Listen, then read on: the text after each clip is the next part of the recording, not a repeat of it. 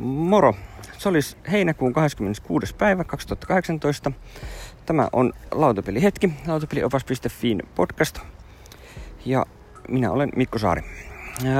Tänään olisi puheenaiheena Spiel des Jahres-palkinnot. Ja tuossa maanantaina jaettiin. Ja tota, voitteet oli nyt melko yllätyksettömät, mutta oikein hyvät. Varsinaisen pääpalkinnon Spiel des Jahresin Saksan vuoden pelin voitti Asul. Tässä oli muut ehdokkaat, oli The Mind ja Luxor. Ja vaikka Luxoria jotkut nyt kehukin, niin kyllä tämä nyt pitkälti nähtiin The Mindin ja Asulin välisenä kamppailuna. Asul näistä nyt oli ehkä se tavallaan perinteisempi valinta, tämmönen tavallisempi lautapeli. Ja The Mind puolestaan sitten oli tämmönen vähän erikoisempi pieni korttipeli, jossa on enemmän tämmönen gimmick-tyyppinen juttu. Mun mielestä molemmat olisi ollut aivan mainioita voittajia. Asul on, on toki tämmönen perinteisenä lautapelinä selkeä, helppo valinta. The Mind on kuitenkin taas sitten hyvin semmoinen mielenkiintoinen ja, ja hyvän vaikutelman tekevä peli, joka, joka taas sopii niin kuin vähän kenen tahansa yllättämiseen, että ai tämmöisenkin pelin voi tehdä. Minusta sekin olisi ollut ihan palkitsemisen arvoinen juttu, mutta en pahastu, että Asuliin päädyttiin.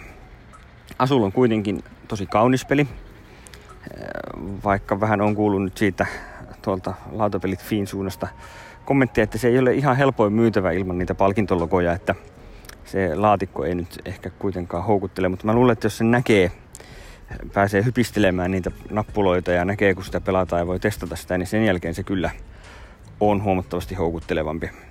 Toimiva kaunis peli, jossa on paljon selkeä pelimekaniikka ja sitten kuitenkin niin kuin on hyvää uudelleen peluarvoa. Ja siihen nyt on tulossa sitten jatkoa. Tämmönen jonkinlainen asulkohtaa Sakradan tyyppinen peli, missä rakennellaan kaakelilaattojen sijasta lasimaalausikkunoita. Ja tämä on aivan mielenkiintoinen uutinen kyllä tämäkin. Odotan mielenkiinnolla, millä tavalla Asulin perusideaa tässä uudessa pelissä kehitellään. Mutta että Asul on siis Spiel des Jahres 2018. Sitten tämä Kennerspiel, joka on siis tämmönen niin kuin vaativampien pelien palkinto.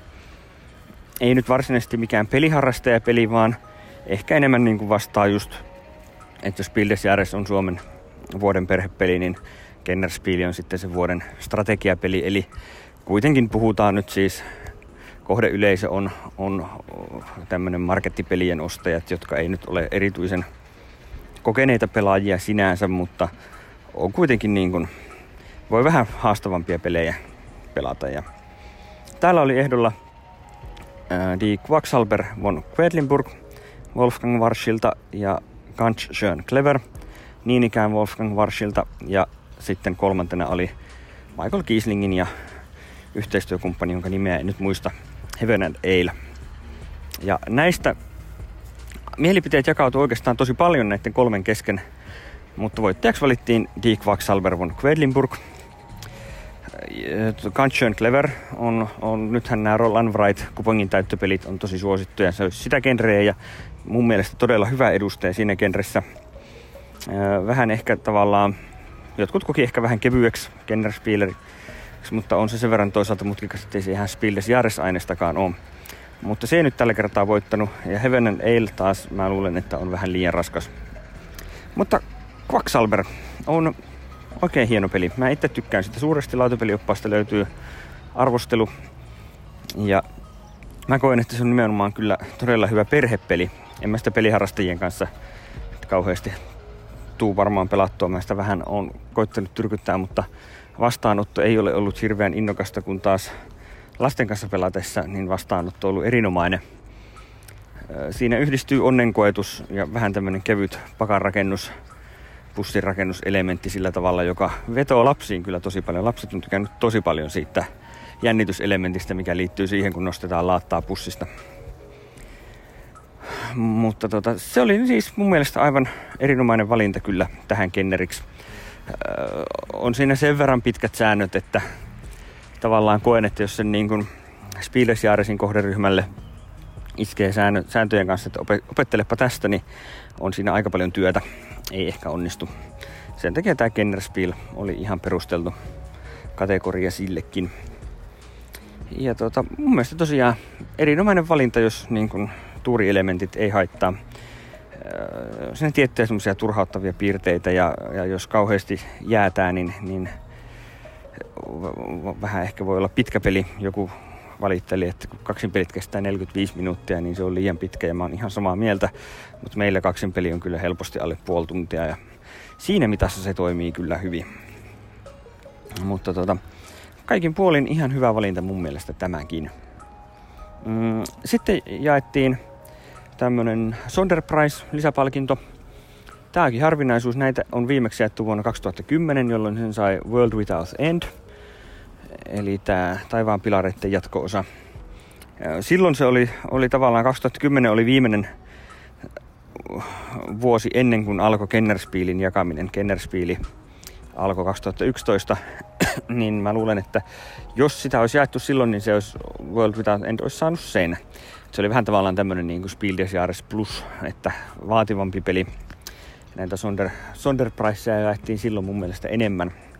Nyt kun on tullut Kennerspieli, niin niitä ei ole jaettu yhtään, mutta tänä vuonna sellainen jaettiin raati hullaantu Pandemic Legacy Season 2 sen verran paljon. Ja tämä on myös, luulen, että tässä on vähän niin kuin painaa tämä, että Pandemic itsessään on nyt 10 vuotta tänä vuonna.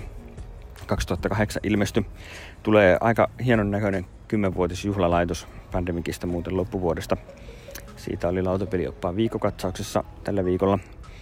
Ja sitten tietysti Pandemic Legacy Season 1, sitä ei oikeastaan noteerattu mitenkään Spielesjaareseissa, niin nyt sitten tälle kokonaisuudelle myönnetään palkintoraati. Kokee, että Pandemic on, on hieno peliperhe ja siinähän on hirveästi tullut pelejä ja että tämä Legacy-elementti on niin hieno juttu, että tästä nyt tämmöinen kunniapalkinto sinne suuntaan. Se oli mun mielestä ihan perusteltu ja ansaittu juttu. Kyllä se Legacy on sen verran kiinnostava elementti, että, että kyllä sen nimenomaan tämmöisen lisäpalkinnon ansaitsee.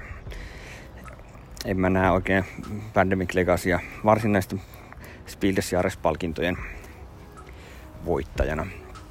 Mm, Kinder Spiel des Jahres jaettiin tuossa jo alkukesästä. Senhän voitti tosiaan Funkelshots eli Dragon's Breath, tämmönen Haban värikäs lohikäärmepeli.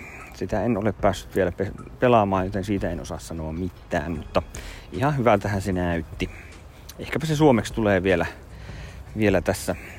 Tevellahan noita hapanpelejä on suomeksi ruukannut julkaista jossain määrin. Ei mitenkään kattavasti kaikkia kyllä, mutta, mutta luulisin, että Kinderspieldes Jaares voittaja sinne valikoituslistalle. Mutta tämmöiset oli vuoden 2018 Spielesjaaresit. Seuraavaksi päästään sitten jännäämään Suomen vuoden pelipalkintoa. Ehdokkaathan on aika hyvin tiedossa. Mutta sitten kysymys kuuluu, että kuka voittaa, se selviää tuossa syksymällä. Siitä ei kauheasti semmoisia välitiedotteita tuu, että selviäisi ketkä on finaalistit tai mitä. Että se on sitten vaan tuossa elokuun puolella sitten tulee voittajat ja sitten loppuvuodesta pääsette jännäämään pelaajien valinta palkintoja toista kertaa nyt ne tänä vuonna.